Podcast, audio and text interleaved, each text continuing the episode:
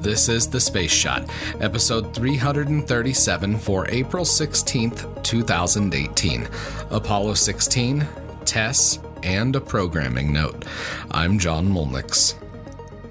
SpaceX had to postpone the launch of TESS, or the Transiting Exoplanet Survey satellite, until Wednesday.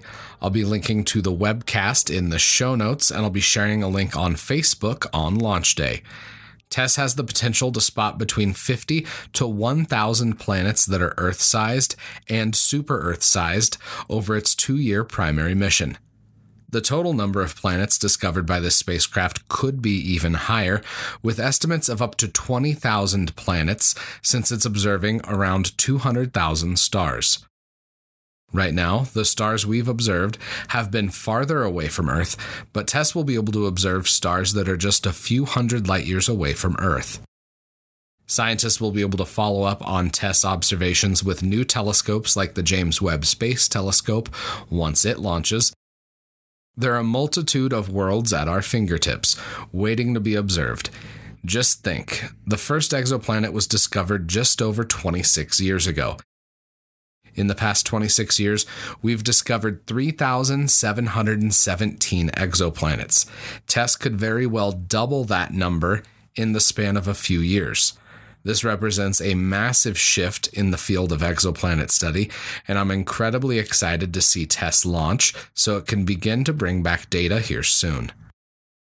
Now, for a quick historical note Apollo 16 launched on April 16, 1972. This was the fifth time that humans landed on the moon, and it was the penultimate Apollo lunar flight. Commander John Young, Lunar Module Pilot Charlie Duke, and Command Module Pilot Ken Mattingly were the crew for this mission. Young and Duke spent three days on the lunar surface gathering samples for return to Earth. They also deployed scientific experiments and were able to drive around on the lunar surface with the Lunar Roving Vehicle. I'll have more on Apollo 16 next week. I'm putting the final touches on my talk that I'm going to be giving this Thursday, and I need to be able to devote 100% of my time to that, which is why the rest of this week will have a different schedule than normal. Also, I had originally intended to include a little bit more information on Apollo 13's mid course correction burns, but my schedule is such that I'm just not going to be able to fit that in this week.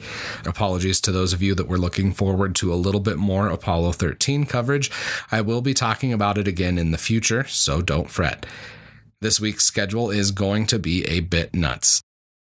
I'll be bringing you the latest Cosmosphere podcast broken up into smaller bite sized chunks Tuesday, Wednesday, and Thursday of this week. For this weekend, I'll be sharing the audio from the talk that I'm giving at the Cosmosphere on Thursday, so I hope all of you enjoy a little bit of a change of pace this week. I'm lucky enough to be on vacation right now, too, which has been a huge help. I'm not sure if all the newer listeners of the podcast know how much work is done each day for the show. Generally, I spend between two and six hours reading, writing, and recording each daily episode.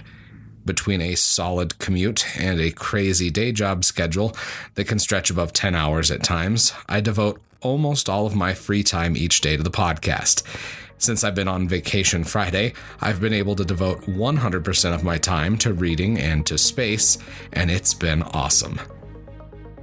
I absolutely love getting in the dirt, so to speak, and reading and writing about space history is a dream. I'm grateful that all of you are along for the ride, and I'm looking forward to sharing more stories with all of you over the coming years. I'm John Molnix, and I'll catch you on the flip side.